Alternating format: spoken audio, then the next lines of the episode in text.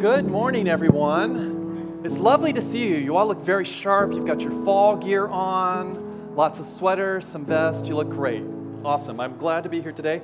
Uh, as Karis mentioned, my name's Matt Rumbaugh. I uh, lead a small group that meets in Random Hills. People, let me hear it. Yeah. And, uh, and I get to serve as one of the elders here, so it is a pleasure to be here.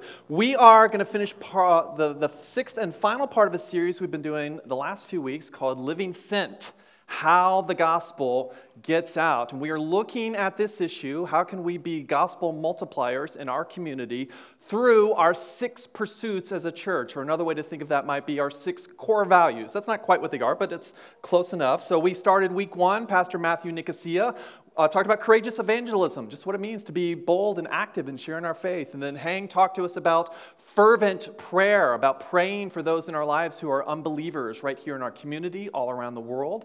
Uh, J T Gill talked about purposeful disciple making, what it looks like to actually make that a rhythm in our day-to-day life.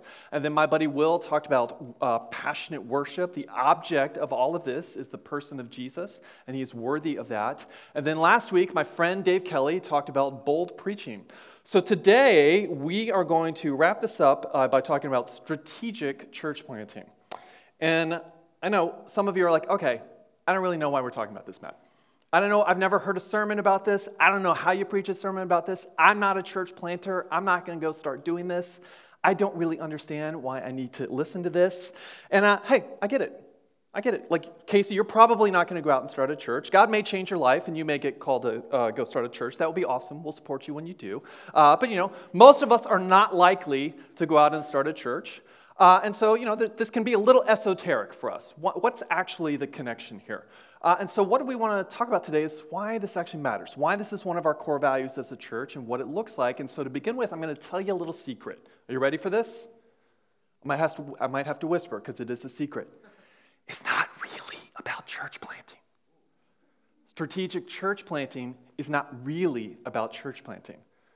Okay, so some of you are like, okay, smarty pants. If it's not really about church planting, then what is it about? Well, it turns out to be about this idea called multiplication. Multiplication. It's not really about church planting. It's about multiplication, specifically spiritual multiplication. So that's what we want to do this morning. We want to talk about what multiplication is, what we mean when we use that term. Uh, we want to look at the pattern in Scripture, and we'll see that evidenced uh, for us. And then we'll talk about what it actually means for us as a church, uh, as a corporate unit here, but then also for us as individuals. So let me start with this. Uh, do we have the picture? Oh, there it is. Thank you, Karen. Okay.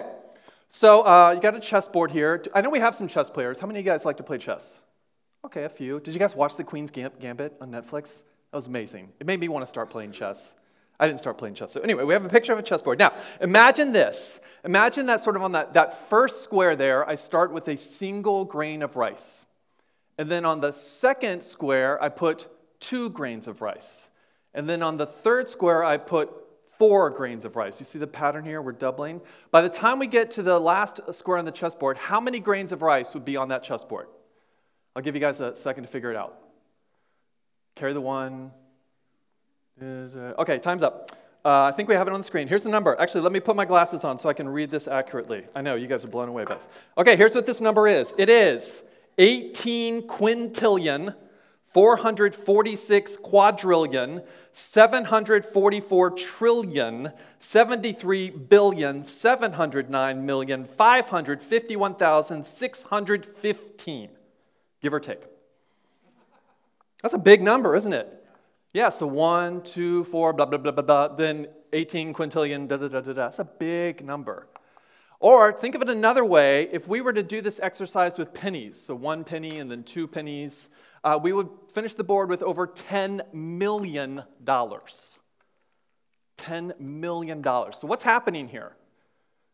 Look how quickly a little bit becomes a lot. Look how expediently a little becomes a lot. We start with a little, we start with one, and then we have two, and very quickly we have more than we can realistically count. Now, we understand this concept. Uh, cellular biology works this way. In fact, this is happening in the room very right now. This principle is the reason you're alive, because your cells are multiplying with each other. They're multiplying the healthy, healthy, healthy cells. I can't talk today. Uh, and they're getting rid of the unhealthy cells. This is happening in your person right now. Uh, compound interest. Our financial system runs on this principle. Take a little bit, it becomes a lot when you compound the interest. Uh, viral marketing. You guys heard about this? This is the aim of every marketing plan ever put together by a business. Uh, how can I take a little investment, a T V commercial, a radio spot, a Facebook posting? I mean, speaking of Facebook, this is how Facebook works. A friend shares with one friend. They share with others. They share with others. And soon they have what? You guys know the phrase. They've gone viral, right? Speaking of viruses, we have seen this evidenced in our world the last couple years. A small, relatively weak virus multiplies so quickly it shuts down human capacity for the better part of two years. Isn't it amazing how a little bit can quickly become a lot? That's the principle of multiplication. Now, it's easy to think that this is something that we invented, but it actually turns out this is not only God's idea, but this is foundational to God's plan for how he actually wants to run his universe, run his creation, and invite you and I into it. So there's a neat little phrase in Scripture. It shows up uh, any number, about a dozen times or so, uh, and we're actually going to look at it in some detail this morning. The phrase is, be fruitful and multiply. So I'm going to warn you this morning, we're going to do something a little different than we normally do. Uh, as Dave explained last week, normally when we uh, when we preach from the pulpit here, or music stand, as the case may be, we sort of anchor ourselves in a core passage, and then we draw the points out of the passage. We're going to do something a little bit different today. We're going to trace this theme through the pages of Scripture. We're going to start on page one, go all the way through. We're going to meet Jesus and how he makes this principle come to life, and then we're going to see what it means for you and I. You are welcome to follow along in your Bible. We are going to move along pretty quickly, um, so I won't hold it against you if you can't catch up or so. Uh, but we're going to, so we'll move quickly. You're welcome to follow along. We are going to land in a certain place that I'll recommend that you turn to. It's Second Timothy two two, um, so you can be kind of casual getting there. That's okay. But let's start looking at this together. So we're actually going to be right on page one of the Bible. We're going to be in Genesis. We're going to start in uh, chapter one, verse twenty-two. And just to set the scene for you, this is God in the week of creation. On the fourth day, he does something pretty fun. He creates vegetation, and the Scripture tells us that he creates them with seeds, seeds so that they can bear fruit, so they're going to be, they're going to be able to perpetuate their own growth. But on the fifth day, he makes animals. So let's look at this verse together. It says, and God blessed them, saying, be fruitful and multiply and fill the waters and the seas and let birds multiply on the earth. So you see here, God has made some plants, he's made some animals, and he loves it.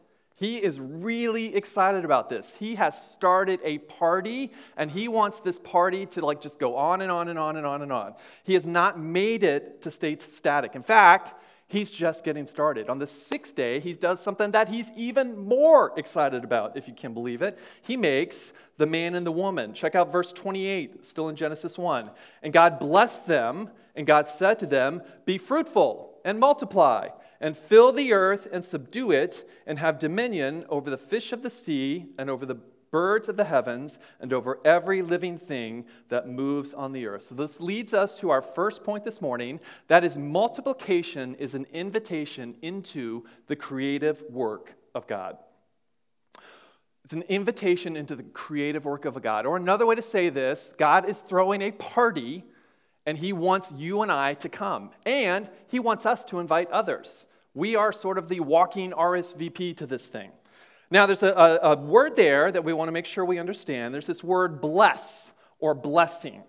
So in, a, in our culture, blessing is a little bit of a, a loaded term. It, it often means, or people use it in the means of favorable circumstances. You know, if I get a promotion at work, I have been blessed. If, uh, you know, I... I I get an unexpected windfall financially, I've been blessed. Or that I got the last Taylor Swift record before they sold out at, at Target, I have been blessed. So we, we often talk about it as like our, the circumstances have been arranged favorably. You guys can tell I have teenage daughters, right? Yeah. The Taylor Swift record was a thing in my house, but thankfully, they were blessed, and they did get one. Anyway, so, but in the Bible, there's actually, a, it means something slightly different. It has a dual meaning. One is that it's a public declaration of favored status.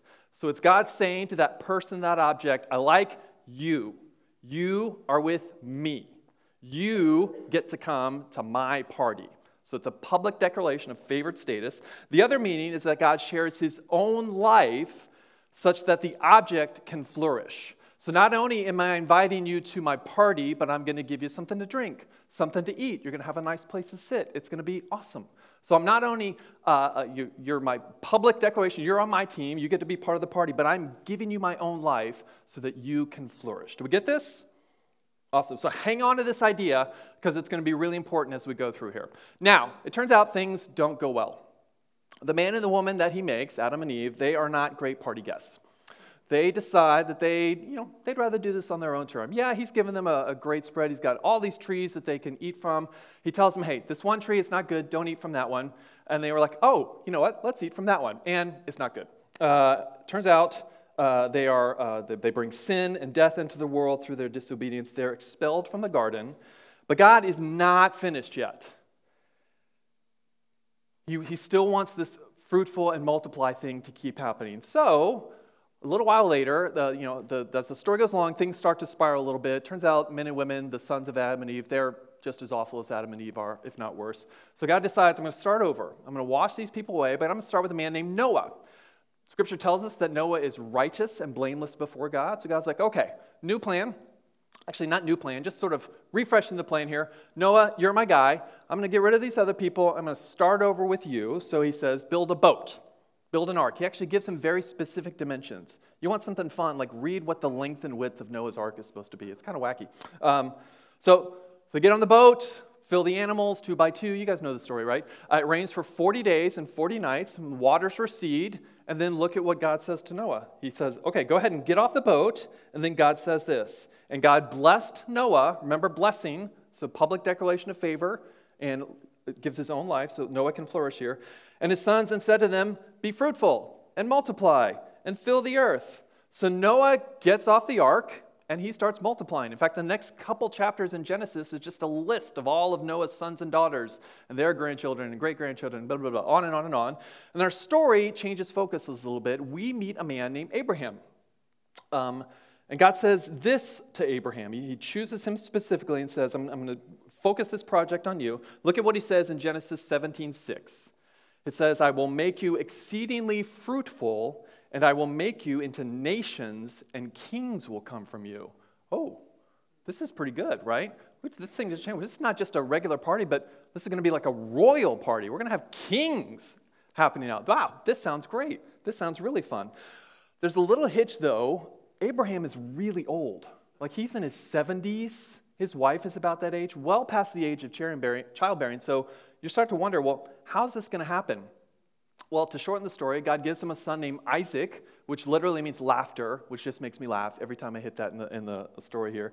Uh, and then he continues that blessing through him. There's a couple mentions of this. We'll skip these for now. Uh, but turns out Isaac, go ahead, Isaac has twelve sons.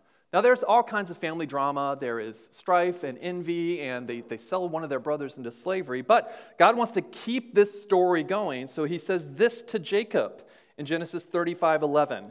It says, and God said to him, I, will, I am God Almighty, be fruitful and multiply. A nation and company of nations shall come from you, and kings shall come from your own body. So this widens the scope of the story for us. Jacob's sons eventually grow into a vast nation. They're enslaved in Egypt, but God sets them free and promises to return them to the land of their grandfather Abraham. He gives them the law, uh, the, what we call the Torah, so they actually know what it looks like to be in daily communication with him. He actually gives them instructions, and they, they build this thing called a tabernacle, and they put it right in the middle of their gathering, and he promises to live there, his very presence in them, with them, so they can experience this uh, all the time. And they are going to live out this blessing. They're going to show other people what it looks like to, to be fruitful and multiply under the power and, and life of God. They're going to show people what the party looks like. But it turns out they are terrible partners. They're terrible party guests even. Uh, they engage in idol worship. They go worship other gods. They don't practice justice. They take advantage of the poor and the marginalized. They just go after sin, after sin, after sin. God has every right to walk away from this, but he doesn't. And that leads us to point number two, which is this. Multiplication is tethered to, but is not dependent on, our obedience. As the story keeps going here, we realize that the, the, the sons and daughters of Isaac and, and Jacob, they're just awful. They never obey him. Uh, but it shows us God is sovereign over all things. He does not need us to accomplish his purpose. But he invites us. He invites us to this party. He's throwing the party whether or not we show up. We are the ones who lose out when we don't engage with him, when we are disobedient. Jesus actually tells this story in the New Testament. He tells the story of a, a rich king whose uh, son is getting married. And nobody comes to this wedding, which in their culture would be a huge insult. So his servants actually come to him and says, hey, nobody's going to come. And he's like, well, go invite like the poor and the crippled and the lame. Just bring people into this party. See, the king, he's not going to stop throwing the party just because no one wants to show up. He's going to keep throwing the party. God is the same thing. God is not going to stop his plan to multiply and show favor and life and light to us just because we disobey. He doesn't do it for the Israelites. He's not going to do it for us. So even though they, the Israelites, and we disobey, God keeps things going. But he gives them, but for the Israelites, he actually gives them over to their enemies, a, a country named Assyria and then a country uh, named Babylon, and scatters them. But he leaves a little signal in the text that he's not done, that the story's going to continue. Look at Jeremiah twenty-three, verse three. So this is Jeremiah, one of the prophets, who spent the better part of his life imploring his Jewish brothers and sisters, hey, come back, come back to the party, come back, be fruitful, multiply, be obedient. Practice justice, worship. Don't worship the other gods, worship God, but they're scattered. But look at what he tells Jeremiah. He says, you know, then, so he's, he's scattered them around the world, but then he says, then, talking about a future day, I will gather the remnant of my flock out of all the countries where I have driven them, and I will bring them back to their fold, and they shall be fruitful and multiply. This is like a movie or maybe one of your favorite T V shows where the, you know, the ends and then there's something comes on the screen that says, to be continued, you know. So the story's stopping here, but it's open that, okay, something else is going to happen. This part of the story is open. He's kind of left us hanging a little bit, but what's going to happen? How is this going to be continued? And that's when Jesus shows up on the scene. In fact, that's our third point. Multiplication is all about Jesus. So Jesus comes along, and this seems like what we've been looking for all along. Jesus loves being around people. Jesus is perfectly faithful to the Word of God. Jesus is perfectly obedient, but also cool little things keep happening around Jesus. When Jesus is around, uh, people who are blind receive their sight. People who are sick, especially with like diseases of the skin and, and blood, issues that are traditionally associated with death, they experience healing and life with him. So it's like, oh, okay, this whole be fruitful, multiply thing, this seems like it's starting to happen. Now, it's not quite as explicit in the Old Testament. In the Old Testament, we have this neat little phrase, be fruitful and multiply, so we can kind of trace that along. In the New Testament, it's not quite so clear. The the We see it a lot in sort of metaphors and examples, but there's one guy, one of the writers in the New Testament actually does this really well. His name is Luke. So we've been studying the book of Acts. Luke wrote that along with the gospel that bears his name. Luke is not going to use this phrase, be fruitful and multiply, but he's going to do something pretty cool. He's going to show you the math. Let me show you what I mean. So Luke chapter nine, uh, verse one. So Jesus, uh, he knows he's going to depart the scene soon enough, and we'll talk about more, that more in a second. So he wants to start uh, making sure that the party's going to keep going after he leaves. So look at what he does. He calls the twelve together and gave them power and authority over all demons and to cure diseases, and he sent them out to proclaim the kingdom of God and to heal. So Jesus has been on the scene for a little bit, and he wants others to start doing what he's been doing.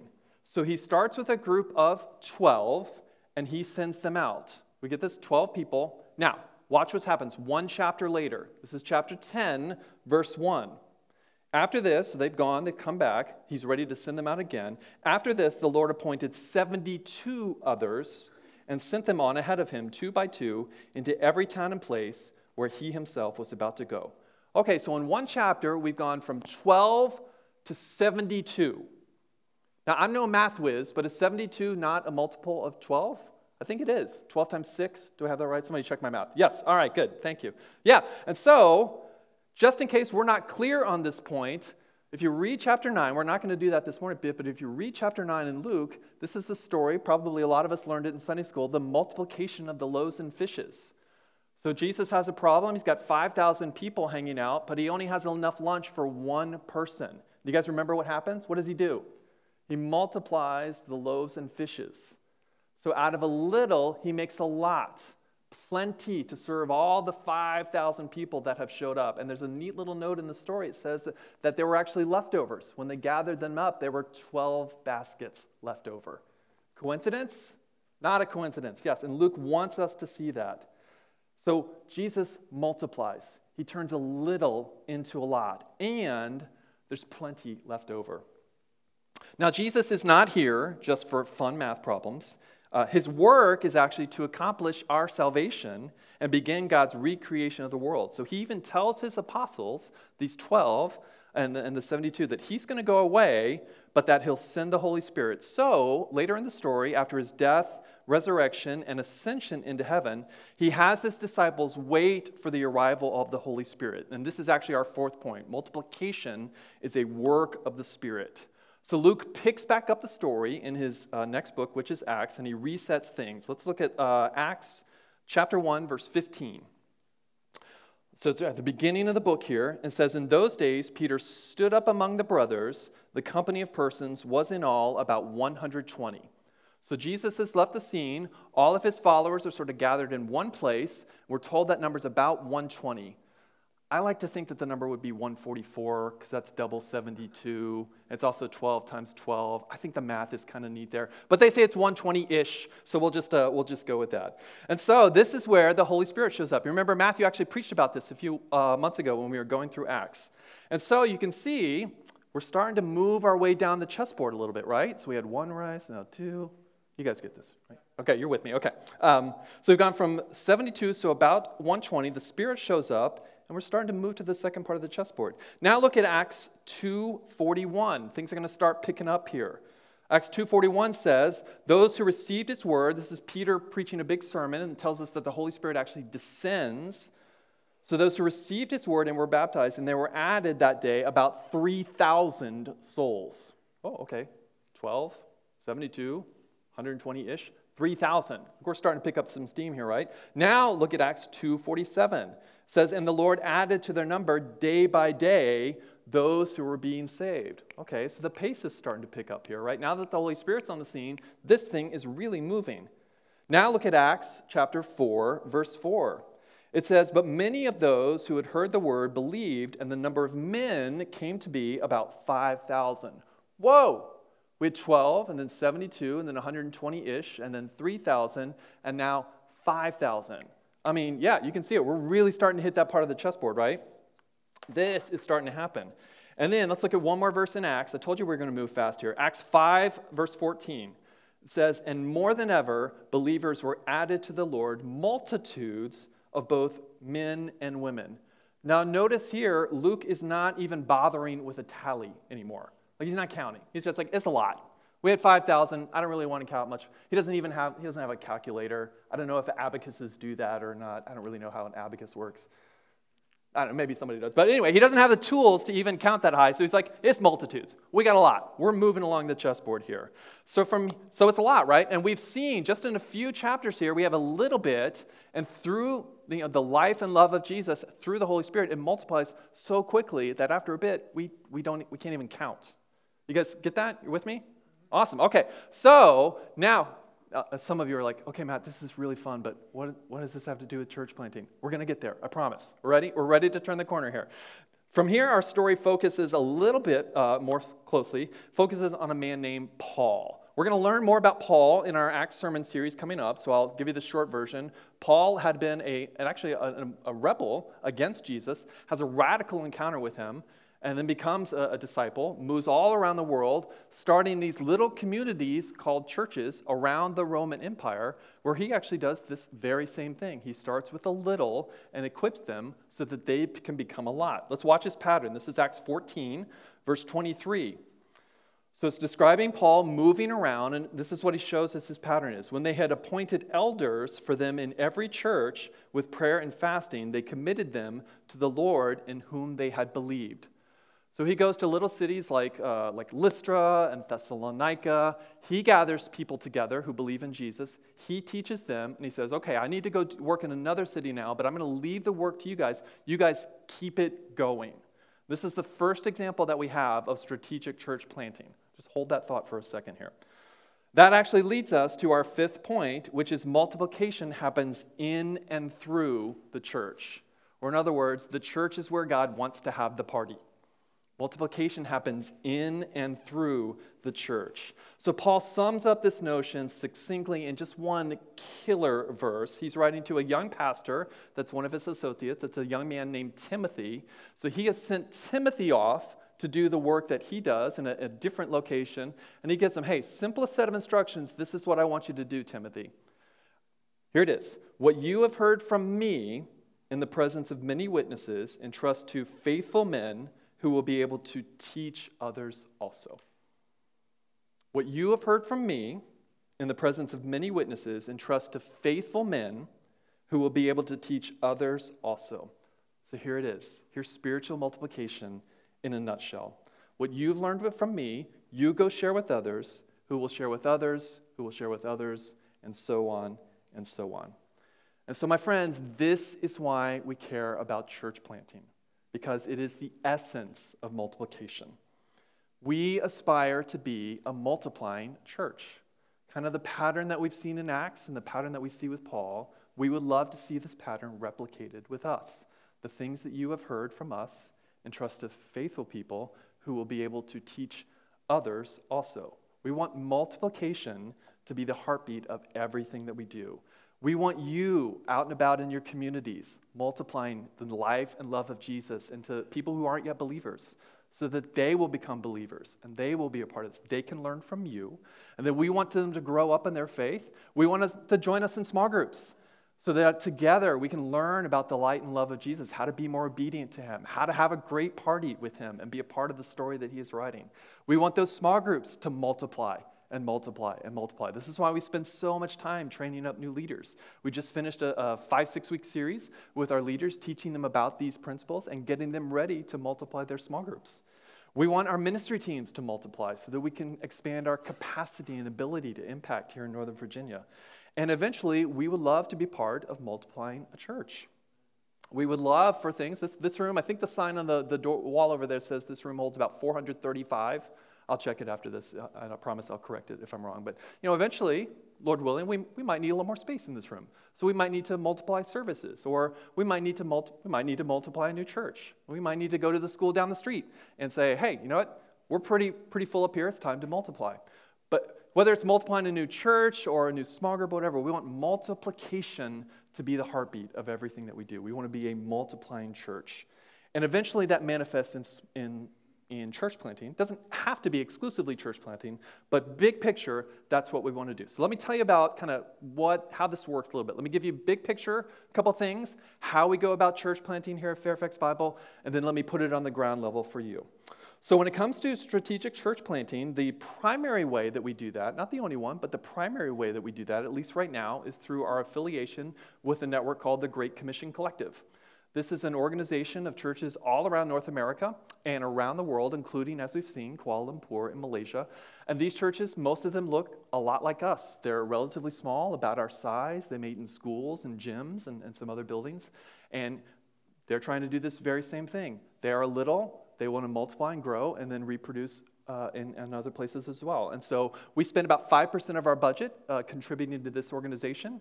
And in uh, two thousand, just this year, I think G C C has planted something around fifteen new churches around North America and all over the world. In fact, they've had a big effort in Central Africa just this past year. So the money that we contribute and the partnership that we are part of is doing this work all around North America and even around the world. And you are part of that if you're part of uh, our body here at Fairfax Bible. Now, more specifically, there have actually been a couple efforts over the years that we've supported. We were part of the team that launched Harvest Annapolis.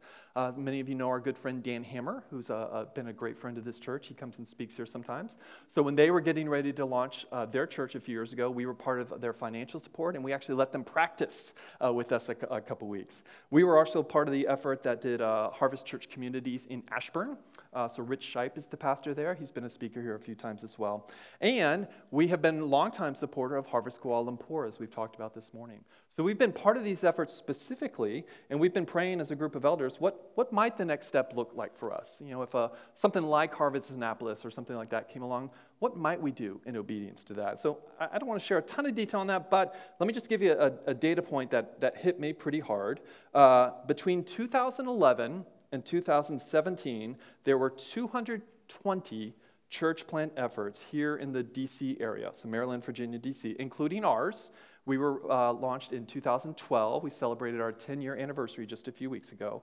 Uh, of those churches, about sixty were in among people where English is not their first language, which makes sense. If you're going to learn about the gospel, you want to learn it in your heart language. We get that. Um, so of that remaining one hundred sixty churches, three of them were planted in neighborhoods that are predominantly minority. Three. two hundred twenty churches, three of them in historically black, Uh, Asian, Puerto Rican, or uh, Hispanic neighborhoods. I don't know about you, but it breaks my heart when I see that number. And so we have been thinking about, what does that actually look like?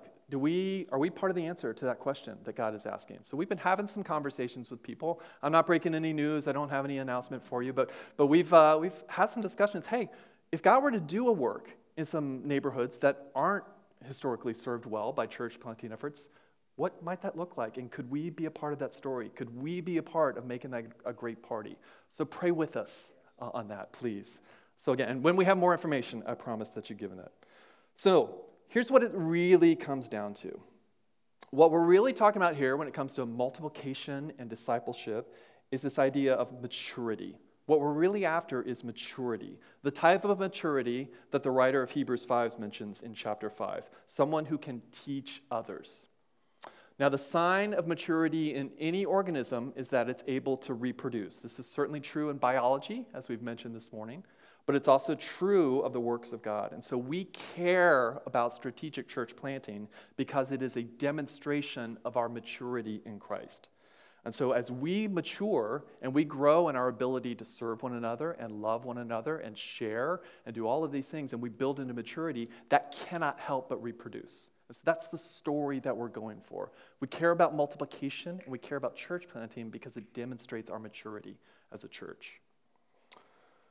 We didn't, you know, we, we are not trying to multiply the brand of Fairfax Bible Church. We're not trying to multiply Matthew Nicosia, although he is pretty awesome. We're not trying to multiply Matt Rumbaugh or the elders or anything like that. We're trying to multiply the light and love of Jesus. And again, as we're mature, that will show up in others. It's been said... This, tribu- this quote gets attributed to me, but I don't think I'm the first one to say it. I'm, I'm not that clever. The sign of maturity is reproduction. And so as we grow into a mature church, there, we ought to see reproduction. And hopefully that ch- takes the form of planting a church or being part of a church planting effort somewhere. It has other manifestations as well, which I'll mention here in a second. But we don't want to lose sight of this. The sign of maturity is reproduction, even up to the point of church planting. All right, so let me bring this home. What does this mean for Monday? I want to give you three things to think about. The first is invest with us. And what do I mean when I say that?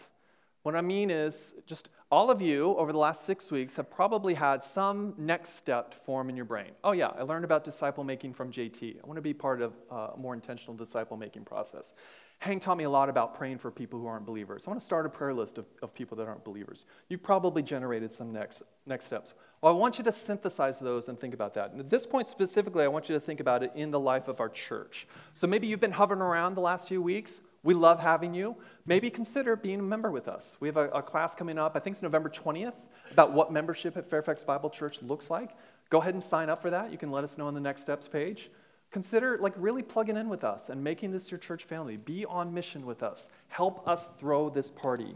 If you have not joined a small group, join a small group. This is where the, the action really is in our church. If you're not serving with us in one of our ministries, I invite you to do so. Now, maybe even some of you this morning, you're like, oh, I'm not even really sure I'm a believer in Jesus. I'm not even really sure I, I could do that because I'm not, I, I wouldn't really even call myself a follower of Jesus. Well, maybe that's your next step.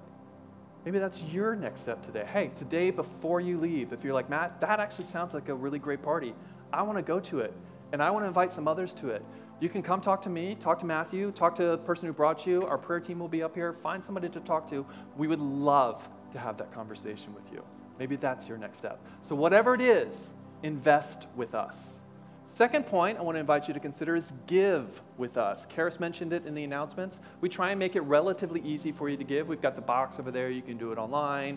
Um, now, I want, I want to share with you something really uh, I'll try to be succinct here, but we're not hard up. We're, we're, we're actually doing really good as a church. There was a time where we wouldn't say that was true, or we weren't sure we could pay the bills. We can pay the bills. Like, we're okay. We're inviting you to give so that you can be part of the party. The more that you give, again, at least five percent of that goes out the door to church planting efforts. So the more that you give, the higher number we can make that. So if you want to be a part of that story, give with us. Not because we need the money or even God needs the money, but it's for your benefit. Remember, our obedience is tethered to, but it's not connected to multiplication. So it's for your benefit that we ask you to give so that you can be a part of that story. And then the third thing that I invite you to do, and this is really summing up the last six weeks, I want to invite you to live sent. Get out there. Uh, all the things that we have been talking about these last few weeks, tell people about the light and love of Jesus. I know many of you in your small groups are doing uh, Gospel Fluency, the study with Jeff Vanderstel. We actually had this session this week where he points out to us, you talk about what you love, and you love what you talk about. I hope your love for Jesus has been deepened across these last six weeks so that you want to talk about him. Go do it. Go talk about him. And hey, um, yep, the, your coworkers, your friends, the people in your CrossFit gym, your your uh, people in your carpool, people in your mom's group. Uh, let me brag. Where's, where's my friend Brian? Brian? There he is. I'm going to brag on Brian just for a second. I, I told him I was going to do this. He told me it was okay. A few weeks ago at Small Group, Brian said, you know what, I think this is a really neat idea, this whole living sent thing, but I'm not really sure how to get started. Uh, I don't know, so we, we prayed about it that night. And then Brian comes back the next week and he said, well, I thought about this, and I just thought I'd start with, what do I like to do? Well, I like to exercise. So Brian went on Meetup, and he found an exercise group that does calisthenics. Is that right, Brian? So push-ups and pull-ups. They meet in local parks and do this. And his timing was such that they were they had a competition. And so Brian was like, sure. So they invited him to come along to this competition. Brian won the competition. Let's give Brian a hand. He won the competition, right? And so what do you think this has done for Brian? This has multiplied his invitation into that group, because now they're like, hey, we're going to New York City next week. Do you want to come? Hey, we got this thing. We got this thing. Hey, Brian, it's great to have you here. Would you like to be a part of our team? So from a simple stepping out in obedience, look at the opportunities Brian has generated for himself. Look at what God has done in Brian. You guys get it? And Brian, you have been such an inspiration to me. I'm so proud of you, and I'm so excited to be on this journey with you. Thank you so much. Hey, we can all be Brian. We can all have this experience. All of us have something we can start with where we can get out there, and God will multiply his light and love in us. He will fill us with his Holy Spirit, and we will pour, pour out. And it's going to be a great party. It's going to be awesome. So I really believe if we trust the Lord in this and demonstrate obedience, we're going to look a lot like that chessboard, grain upon grain upon grain, to the point that we can't even count. And I believe the Lord will be pleased that we joined his party in this. And I'm excited to be a part of that with you. Let's pray together. Well, Heavenly Father, you are a great God. You are good and kind and merciful and glorious and generous uh, and faithful. And not only are you a good God, good in your character, you're good at being God. Your plans never fail. Your love endures forever. Lord, you have started a great party. We are terrible party guests sometimes, but you have a great party. And Lord, what a privilege it is to be able to invite others into that. And Lord, as we've looked at your word this morning and seen the power of multiplication, how you stand ready and able to turn a little into a lot, not because of our awesome skills or talents or anything like that, but because it is your plan and your purpose for people to know you and be worshipers of you. What a privilege it is to be a part of that. And Lord, what a privilege it is to be a part of that with my friends here at Fairfax Bible Church. And God, the, the, even the, the anecdotal stories that I'm hearing of people stepping out in obedience to invite others to the party, Lord, it is a joy.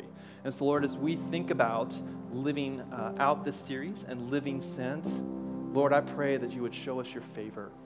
God, as, as we seek to be more obedient to you, that you will pour out your blessing on us, the public declaration of favor, and a, a anointing with your own life so that we and others might flourish.